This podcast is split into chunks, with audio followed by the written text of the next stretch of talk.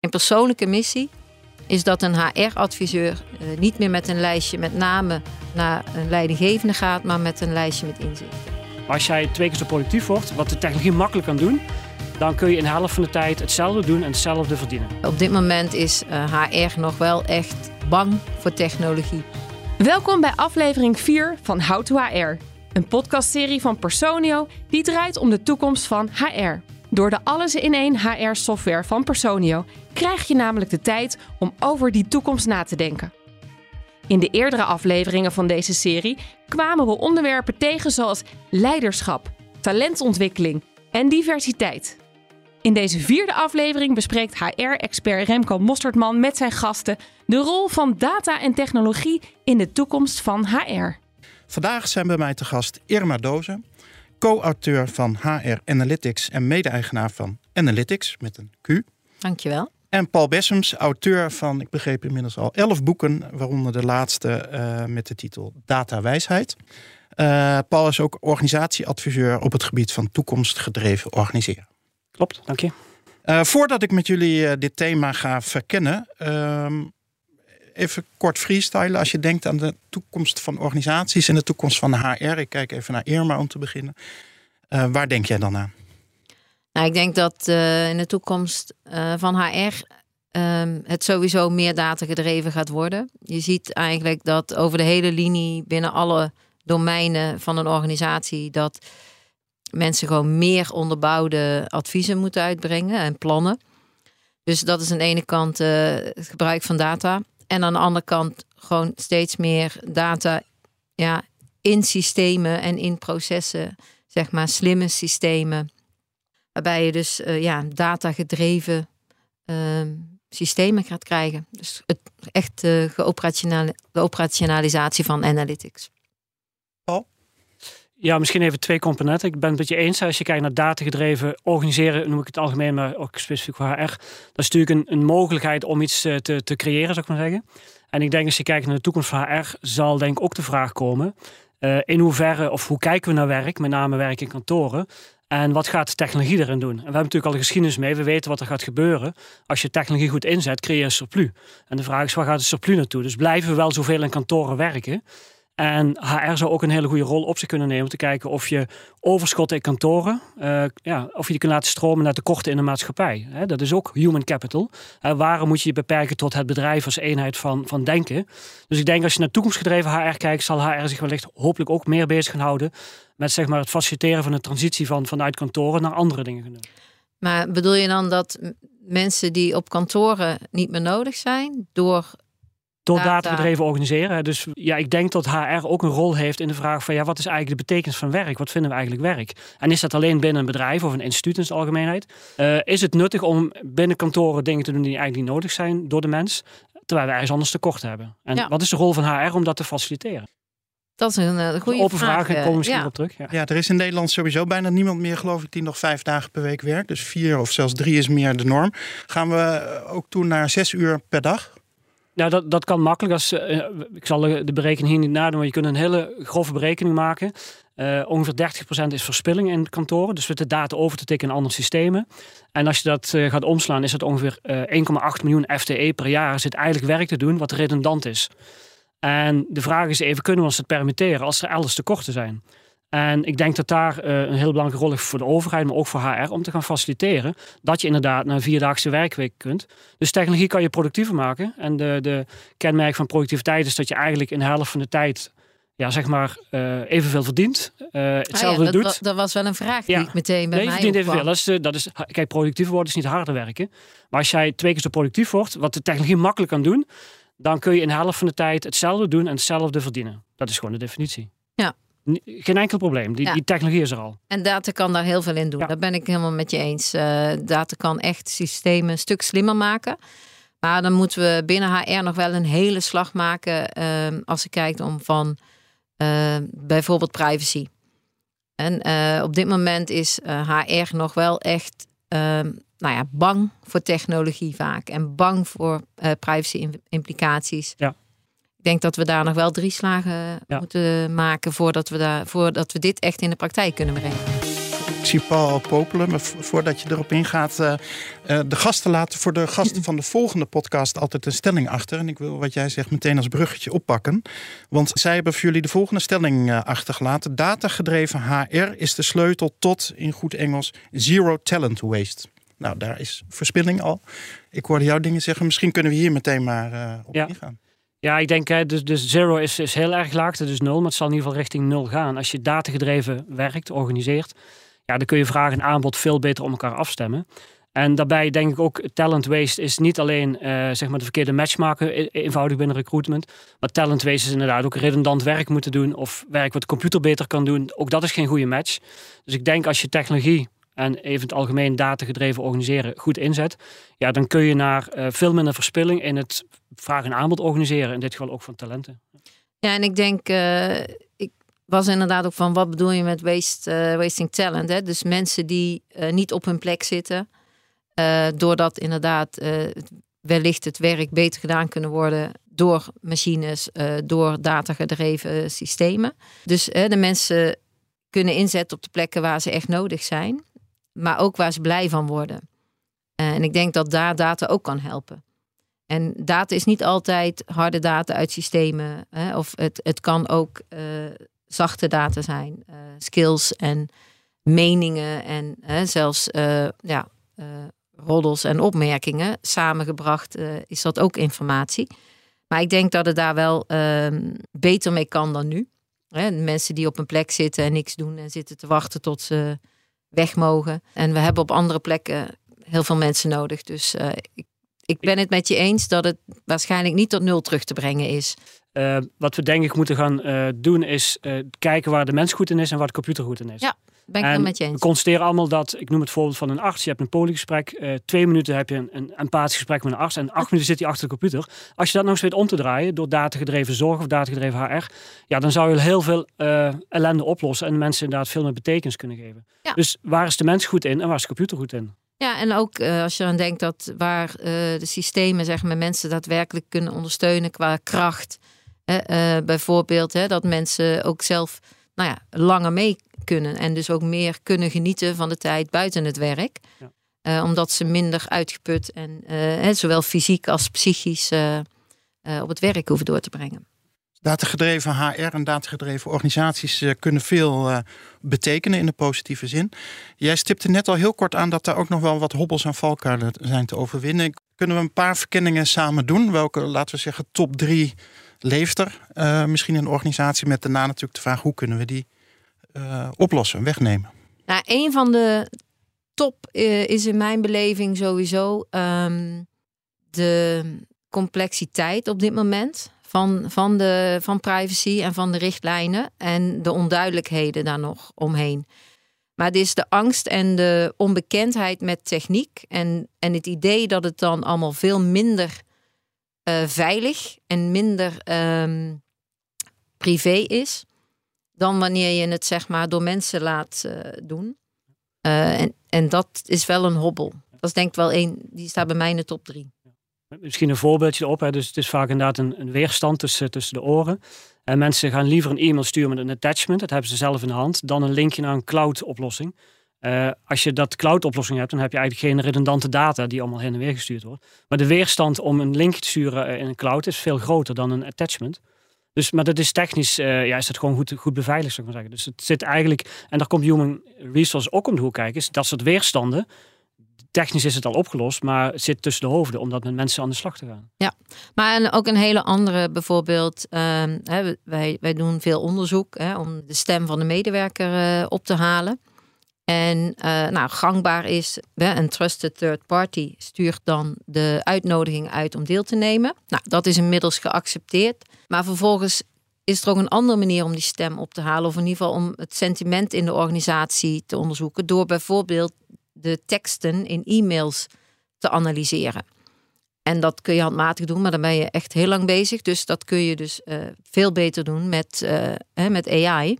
In de praktijk gebeurt dat dus veel anoniemer. Doordat alles wat iets te maken heeft met een persoon wordt er uitgesneden, zeg maar. Dus het gebeurt anoniemer dan een gemiddeld medewerkersonderzoek. En toch uh, vinden de mensen het enorm spannend en hebben we volgens mij op dit moment één organisatie in Nederland die het daadwerkelijk toepast. Maar dat was wel de enige organisatie in Nederland die real-time kon volgen wat er, op, wat er gebeurde op het moment dat het eerste coronageval in Nederland bekend werd. En wat er gebeurde op het moment dat uh, de zaak dichtging en iedereen thuis moest blijven. Interessant en moedig.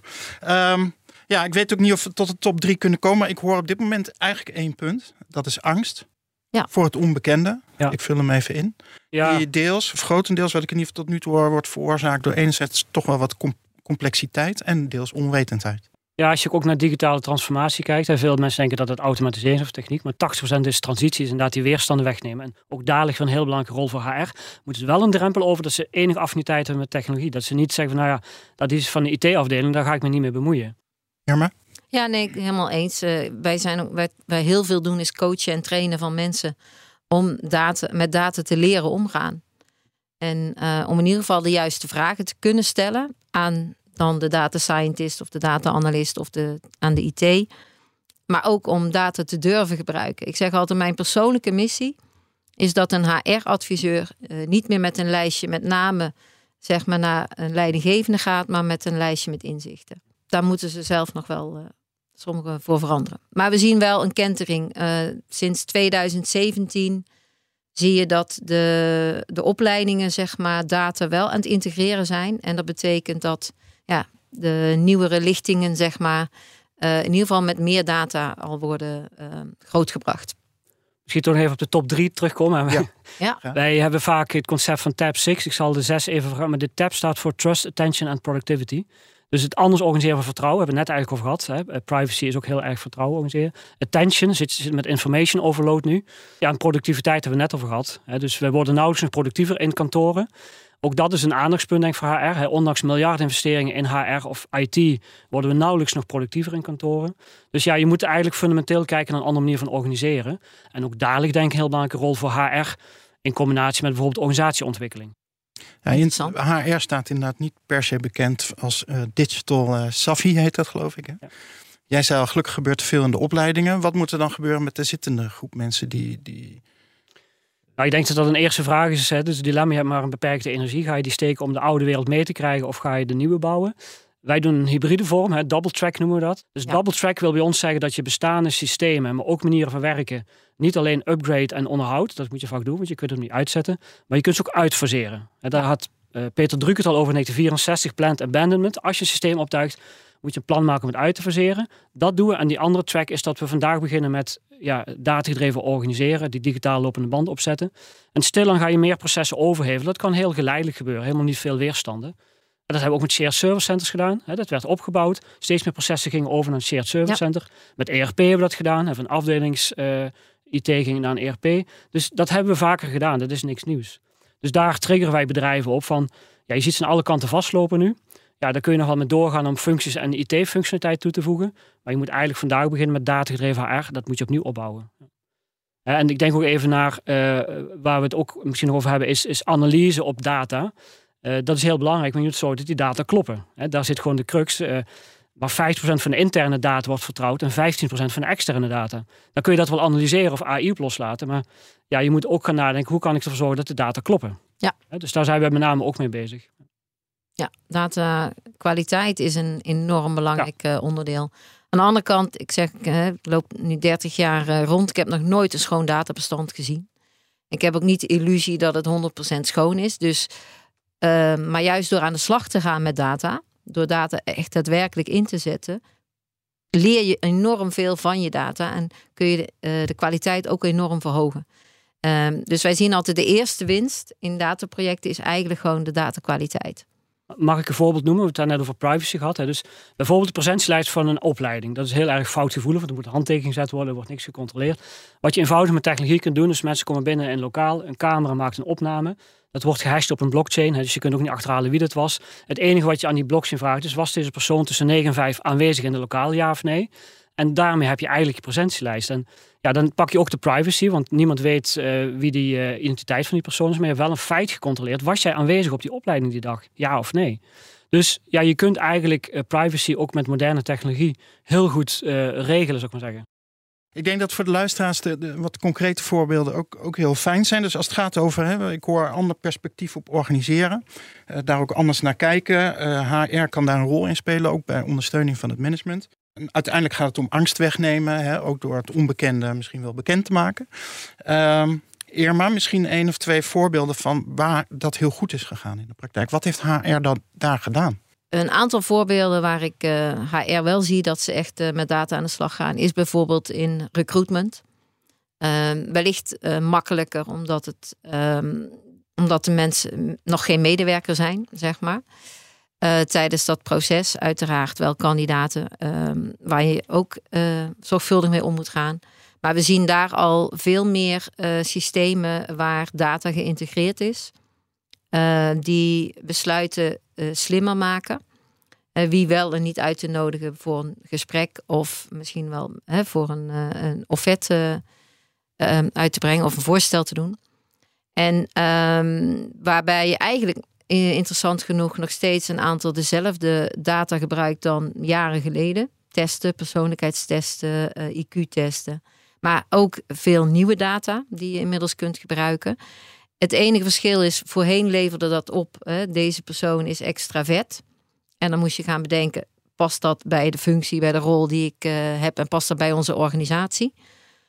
En tegenwoordig levert dat op zoveel procent kans dat deze persoon succesvol wordt. En met succesvol, dat definieer je, hè, dat iemand hè, goed performt en tenminste zo lang aanwezig is bijvoorbeeld. Want nou ja, hoe lang moet iemand aanwezig blijven? Is dat tegenwoordig nog 40 jaar? Of moeten we misschien inderdaad wel over organisaties heen veel breder gaan denken? Zoveel jaar hier, zoveel jaar ergens anders. Uh, maar dat kun je definiëren. En uh, dat soort systemen uh, zie je dat, dat die wel al meer worden toegepast in verschillende organisaties. Als je, als je nagaat hoeveel foute inschattingen en foute beslissingen mensen nemen, ja. het dagelijks leven is het eigenlijk heel vreemd. Ik ken een start-up die hiermee bezig is, die met duizenden datapunten in het gezicht op basis van een video van vijf of tien minuten volgens mij. Nou, volgens mij in een minuut kunnen ze al heel veel. Nou, ja. Nog sneller op basis van aantal reacties voorspellingen kan doen, zoals jij die, uh, waar je net een voorbeeld van noemt. Ja. Toch weer die angst. het is ook ehm, nog goedkoper ook nog. Ja, ik denk dat het, kijk, aan de ene kant uh, levert het uh, tijd op. Hè, want je kunt zeggen, de mensen met sowieso een grote kans en of een kleine kans. Dan kan ik eigenlijk binnen no time beslissen. En hè, de, de twijfelgevallen kun je nog steeds eventueel zelf gaan bekijken. Uh, ik denk inderdaad, het is een stukje angst, maar het is ook echt een diepe gewortelde overtuiging dat het om mensen gaat. En dat het eerlijker is dat mensen dan beoordelen. Ik vind dat zelf van heel interessant, want ik vind het een prachtig uh, uh, al, ja, die ideeën over uh, hè, hoe wij mensen besluiten en hoe fout dat kan gaan. Als je, als je daar de, de boeken van uh, Daniel Kahneman van leest, dan uh, ja, dat is echt he heerlijk om te lezen. Ik weet niet of het klopt, maar ik heb ergens vernomen dat er een piloot in een vliegtuig zit omdat mensen anders niet instappen. Ja, dat, dat vinden ze eng, maar de meeste fouten en crashes worden veroorzaakt door de piloot. Ja. Dus die zou je beter weg kunnen halen. Ja, het is denk ik wat jij inderdaad zegt, dat aspect. Hè. Dus het is een menselijk iets en het maar er zijn denk ik nog heel andere aspecten waarom de techniek niet gebruikt wordt. Uh, want die kracht heeft die techniek. Is dat wij als mensen ons ook identificeren met kantoorwerk. Uh, de productivity anxiety. Hè, dus je bent bang dat je niet genoeg output levert. Dus, en daar kom ik nog even terug op het idee dat we ja, toch stil en af moeten gaan. Dat we zoveel moeten werken. Dat is door Schwartz. Hè, dus bij Schwartz ook heel goed gezegd. We hebben onszelf in de kooit gestopt de afgelopen 105 jaar. Eh, het is ons gaan vormen. Hè, dus die prikklok hebben we nog steeds, terwijl je dat eigenlijk niet meer nodig hebt op kantoor. Uh, dus de, de, de, de uitdaging is denk ik om van dat, van dat kooitje af te komen. We weten ook, als je kanariepietje in een kooitje stopt, je zet de deurtje open, vliegt hij niet meteen naar buiten. We zijn geïnstitutionaliseerd in, in dat kooitje. Ja. Nou, er ligt dus ook weer heel veel werk voor HR om te zeggen, nou, moeten wij wel zoveel willen werken in kantoren? En hoe gaan we daarvan afstappen? Want die technologie om het te doen, ook beter recruitment, beter matching, uh, privacy beter regelen, minder uh, info burn-outs, is er allemaal. Maar het idee van waarom we zoveel werken, waar Berg heel veel aandacht aan gegeven heeft, het wordt geframed, het is een deugd geworden. Dat is een heel ander aspect wat ver buiten de technologie ligt. En daar moet veel meer aandacht voor komen. Ik wil even hier, hier ook op, op doorgaan naar de zegeningen van, uh, van datagedreven organiseren en van de inzet van technologie. een kennis van mij die heeft het wel eens over blije mensen in plezierige organisaties. Ja. Dus één, het goede nieuws is, we, hoeven, we gaan nog minder werken uh, met hetzelfde salaris. Maar de tijd dat je nog werkt, wat is nou heel praktisch en concreet voor medewerkers? Waarom is het nou super fijn dat robots gaan recruiten en dat uh, de employee experience, het begrip jullie Ja. kennen het. Nou ja, wat je ziet is dat je met name eh, als je data echt praktisch gaat toepassen. Nou ja, bijvoorbeeld in de vorm van hè, inzet van robots. eh, dat kan natuurlijk helpen met eh, minder te hoeven tillen, minder hoeven te sjouwen. Dus het is gewoon fysiek hè, eh, ondersteunend. Ehm, we, we krijgen al heel veel feedback dat wanneer ehm, mensen solliciteren en ze krijgen dus, ze gaan door zo'n wasstraat van, van data heen dat ze een veel betere feedback krijgen. En dat ze daar eigenlijk veel blijer mee zijn. Dan wanneer ze een mailtje met twee regels, u past niet. Hè, hè, of we hebben toch besloten om met iemand anders verder te gaan. Ehm, en eh, het, het helpt, zeg maar, ehm, nou ja, organisaties helpt het omdat er betere resultaten uitkomen. Ehm, maar dat maakt natuurlijk ook het leven van de mensen weer fijn. Want het is gewoon inderdaad eh, fijner als er minder verzuim is en als er minder mensen uitstromen. Ehm, het maakt het leven eh, in die zin ook makkelijker. Paul, Ja, helemaal eh, op aanvullend. Hè. Dus we weten gewoon natuurlijk waar de burn-outs door ontstaan. Dat weten we allemaal. Eh, wat ik eh, kun je, net het, ook kun je het nog even De vertellen? burn-outs, waardoor die ontstaan? Ja, doordat je repetitief saai werk moet doen, wat je geen betekenis in ziet. We weten ook uit McKinsey-onderzoek, 45% van de activiteiten kunnen door een computer overgenomen en die vertrouwen we ook. Uh, dus ja, je, je creëert daar ruimte mee. Wat jij denk ook uh, bedoelt, Irma, is dat je dus uh, eigenlijk taken doet die als mens ook, waar je goed in bent als mens, empathisch. Uh, inderdaad, in een gesprek, bij ons gesprek, dat de, HR niet de hele tijd achter de computer zit in te tikken, maar dat je echt aandacht hebt. Ja, dat verrijkt gewoon volgens mij ons menselijk zijn. En daarnaast heb je inderdaad, uh, we hebben thuis ook nog allerlei dingen te doen. Dat wordt steeds zwaarder, mantelzorg, je kinderen. Hè, als we niet willen toestaan dat uh, basisschool naar vier dagen per week gaat of klasjes naar 50 kinderen, dan moeten we als ouder misschien iets meer thuis zijn om drie uur. Dat is gewoon mogelijk. Die technologie is er om om drie uur gewoon klaar te zijn. Dus uh, ik denk dat daar heel veel voordelen zijn als je datagedreven gaat werken voor de menskant. Ja. Maar dat moeten we wel pakken. Ook, ja. Het wordt natuurlijk ook anders als we diezelfde klassen ook meer data gedreven laten Ja, dat werken. docent minder achter de computer zit ook mee eens, ja. Of de arts, of de politieagent. mij moeten we een soort pamflet hiervan gaan maken. Organisatie, wat jullie natuurlijk eigenlijk al doen. Hè, maar ja, de intelligente robot, hè, de echte robot, maar ook de, de machine learning-achtige dingen. Ja. Het, het helpt bij uh, mensen om, om mensen fysiek te ontlasten die fysiek zwaar werk doen. Uh, je krijgt continue instant feedback, waardoor je kunt leren en groeien. Uh, er is minder uitval, minder verzuim, minder burn-out. Dat is voor mensen fijn en voor organisaties fijn. De organisaties zijn trouwens een groep mensen, dus ja, dat belang zal wel ongeveer hetzelfde zijn. Het verrijkt je als mens. Je hebt meer tijd om, om thuis je ding te doen. Hè, wat mensen tegenwoordig heel fijn vinden. En je wordt productiever en daardoor de organisatie productiever. Ja, dat is een mooie samenvatting. Ja, dank je. Iedereen, ja, iedereen aan, aan de inzet van technologie. Hè, dat was eigenlijk de laatste vraagstelling. Hè, waarom, uh, wat kan de inzet opleveren en waarom zou je dit moeten doen? Ja, volgens mij is dit wat jullie zeggen. Hartelijk dank. Graag gedaan. Uh, een volgende podcast gaat over de arbeidsmarkt en over recruitment. Um, hebben jullie een prikkelende stelling? Zijn we het alweer? Ja. ja. De stelling is: de rol van de recruiter in 2030 is vergelijkbaar met de rol van de piloot in een vliegtuig nu. Irma Dozen, hartelijk dank voor je komst en je inzichten. En uh, ja, Paul, jij ook. Hartelijk dank. Graag gedaan. Dit was aflevering 4 van How to HR, waarin je hoorde dat de inzet van data en technologie mensen kan ontlasten. Voorziet in constante feedback, zodat je kunt leren en groeien.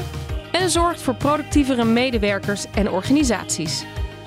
How to HR is een podcastserie van Personio, die draait om de toekomst van HR.